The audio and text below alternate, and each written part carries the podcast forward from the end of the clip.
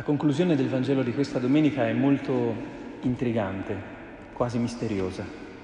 Con molte parabole dello stesso genere annunciava loro la parola.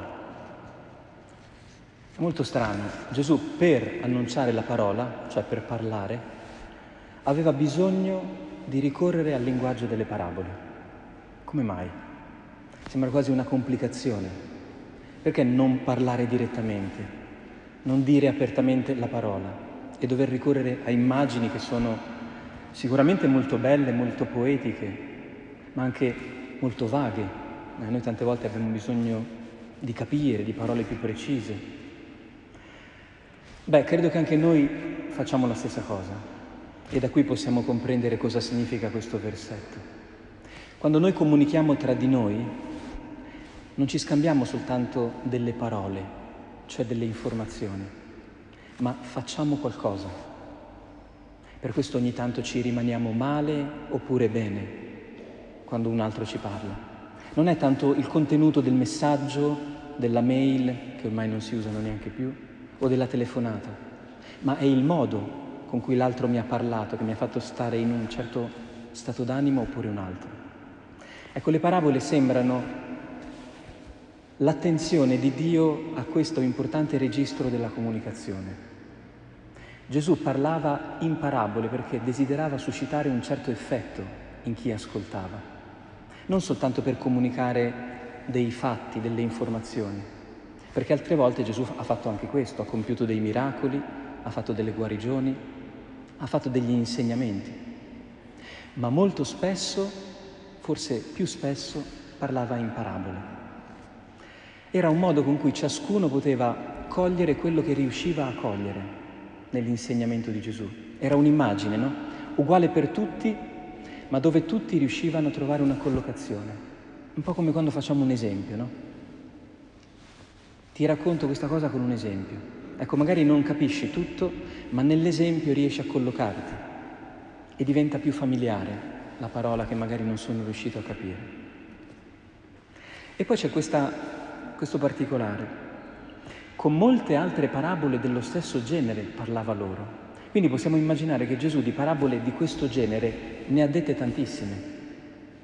Allora la domanda potrebbe essere, ma qual è il genere delle parabole di Gesù? Quando Dio ci parla, quando ascoltiamo parabole come queste, in che film ci sembra di capitare? Un film horror? Un film thriller, un film drammatico, un film fantastico? Perché c'è un registro che possiamo cogliere ben preciso, ce lo dice l'Apostolo Paolo nella seconda lettura che aveva capito sicuramente molto bene le parabole di Gesù. Fratelli, siamo sempre pieni di speranza. Ecco qual è il genere delle parabole di Gesù. Parole per aumentare la speranza per dilatare la fiducia. Per questo Gesù si esprimeva con questo linguaggio. Allora potremmo farci subito una domanda. Noi la realtà come la leggiamo? Siamo pieni di speranza? Oppure i nostri discorsi, le nostre telefonate, le nostre valutazioni precipitano velocemente verso il genere horror? Sta andando tutto male? È la fine del mondo, non se ne esce più.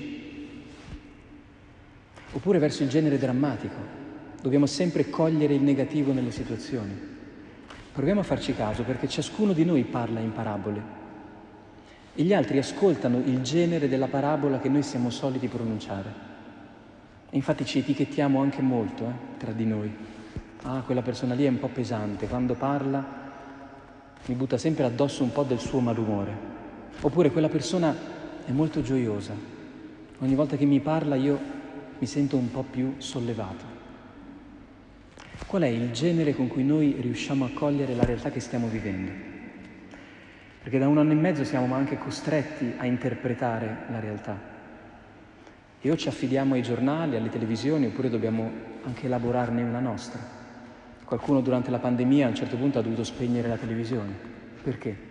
Perché è una lettura unilaterale. Si leggono le cose sempre con lo stesso genere di parabole. i numeri, le proiezioni, gli algoritmi, gli schemi, come se fossimo solo dentro una macchina che sia un po' inceppata ma presto si riprenderà. O forse il disegno è anche un altro. Allora Gesù parlava in parabole perché cercava di trasmettere ai suoi ascoltatori fiducia, non spavento. E questo è un registro importantissimo da cogliere sempre nella parola di Dio, perché noi, vedete, anche nello spazio dell'omelia, tante volte la domenica, pensiamo di dover capire chissà che cosa, ma in realtà dovremmo cercare di andare a casa pieni di fiducia, questo è l'importante. Dio ci parla e ci dà il suo corpo e il suo sangue per aumentare la nostra fiducia nella realtà. C'è l'immagine molto bella del profeta Ezechiele che pensate si rivolge a un popolo che è in esilio, lontano dalla terra. Ebbene, a questo popolo che è in esilio, il profeta Ezechiele dice queste parole da parte di Dio.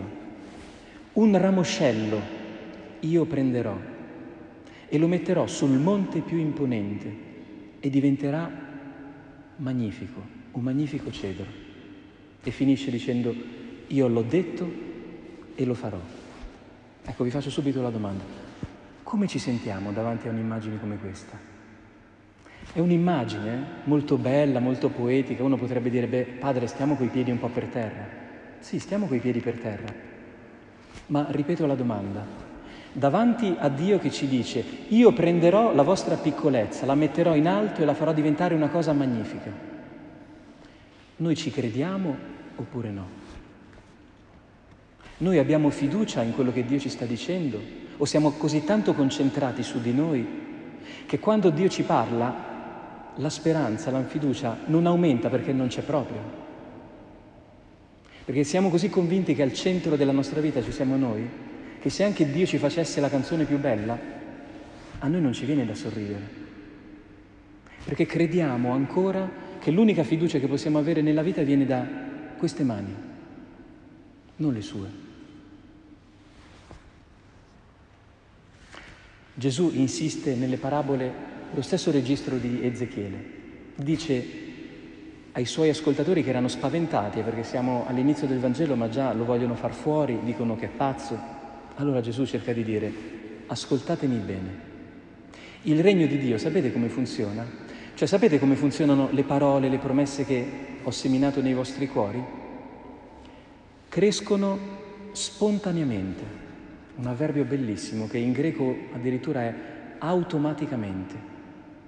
Cioè Dio ci dice, la terra, cioè la nostra umanità, porta frutto da sé quando riceve il seme della sua parola. Non dobbiamo sforzarci. Vedete che i fiori, gli alberi, i frutti crescono tranquillamente sulla terra. La terra non si deve agitare per far crescere le cose, è lì, è potenzialmente feconda. Questo Gesù cercava di dire ai suoi ascoltatori. State tranquilli che se avete messo nella vostra terra una parola che viene da Dio, non dovete fare più niente se non una cosa molto importante, avere fiducia in quel seme. Voi provate a pensare, quando leggiamo per esempio la parola di Dio, no? Voi leggete una parola, o la chiudete e pensate subito ad altro, oppure la custodite, la ripetete, vi fate un foglietto e la rileggete durante il giorno. Questo è il segno che abbiamo fiducia in qualcosa. Pensiamo più a quella cosa che non ai nostri ragionamenti. Dio ha semplicemente questa pretesa, ci lascia molto liberi, molto creativi. Ha soltanto la pretesa di dire la fonte, le radici della fiducia sono solo io, che sono il vostro creatore. Altrimenti voi dopo un po' vi agitate, se cominciate a fare con le vostre mani e con i vostri progetti. Invece la mia parola in voi può radicare, è sicuro. Guardate, è così nella natura. Noi certo non siamo da meno. Questa è l'altra cosa a cui dovremmo pensare. Se Gesù per spiegarci come funziona il regno di Dio in noi, nella nostra umanità, cita come esempio la natura, ma quanta fiducia dobbiamo avere?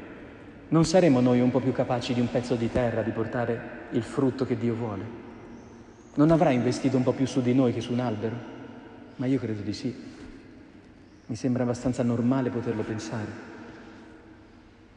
Allora perché, come Paolo dice, siamo pieni di fiducia? Perché Dio sta facendo qualcosa in noi. Noi abbiamo sempre questa doppia paura, o di non fare mai abbastanza, o di essere troppo irrilevanti, troppo piccoli. E Gesù usa proprio queste due immagini, un seme che non lo puoi verificare in nessun modo, come di notte e di giorno, quello cresce, tu non lo sai e non puoi saperlo. E così è la vita di Dio in noi. Non puoi misurarla come si fa con la bilancia, sarebbe bello la mattina alzarci, no? vediamo se sono un po' più santo di ieri. Dobbiamo fidarci che tutte le preghiere che facciamo, gli atti di amore che facciamo, i gesti di servizio porteranno frutto non perché siamo bravi, perché lo ha detto Dio, perché ha deciso Lui di crearci a sua immagine e somiglianza. Ed è un creatore capace di rendere le sue opere simili a Lui. Dobbiamo avere fiducia. Verrebbe da dire, ma allora non dobbiamo fare proprio niente, Padre Roberto? Quasi niente. Nella seconda lettura c'è scritto che un giorno dovremo arrivare davanti al tribunale di Dio. E allora potrebbe venirci un po' di paura, no? ma anche no. Se abbiamo capito che questo tribunale è una casa dove c'è un padre, capite che l'immagine non vuole metterci paura, vuole solo stimolarci a fare tutto il possibile perché la fiducia sia concreta, siano atti di affidamento veri, non teorici. C'è una domanda nel cuore di questo Vangelo con cui potremmo concludere. Gesù diceva, a che cosa possiamo paragonare il regno di Dio e con quale parabola possiamo descriverlo? Risposta. A noi, alla nostra vita. Il regno di Dio è simile a ciascuno di noi e a quello che stiamo facendo e a quello che stiamo vivendo, alla vita dei nostri amici, alla vita del mondo, alla vita della Chiesa, a tutto quello che possiamo ogni giorno vedere davanti agli occhi. A questo è simile il regno di Dio. Noi siamo una parabola di Dio, con tutte le sue tappe drammatiche, eh, oscure, incomprensibili, ma stiamo diventando qualcosa che Dio desidera. E perché possiamo dirlo? Perché abbiamo il desiderio di vivere. Guardate, questa pandemia ce lo ha centuplicato, non ce ne rendiamo ancora conto. Ma quando questa, questa tappa sarà finita ci troveremo tra le mani un desiderio di vita ancora più grande. E perché abbiamo il desiderio di vivere? Perché veniamo da Dio, perché siamo Suoi figli, perché siamo seminati con la Sua parola. E tutti, nonostante i nostri limiti e i nostri difetti e i nostri errori, riusciamo a dire qualcosa di Lui. Questa è la fiducia con cui dobbiamo andare a casa questa sera. A che cosa possiamo paragonare il regno di Dio? Alla nostra vita, a quella degli altri. Guardiamoci intorno, il mondo è pieno di segni che ci possono dare speranza. Dobbiamo solo imparare a leggerli e a custodirli nel cuore.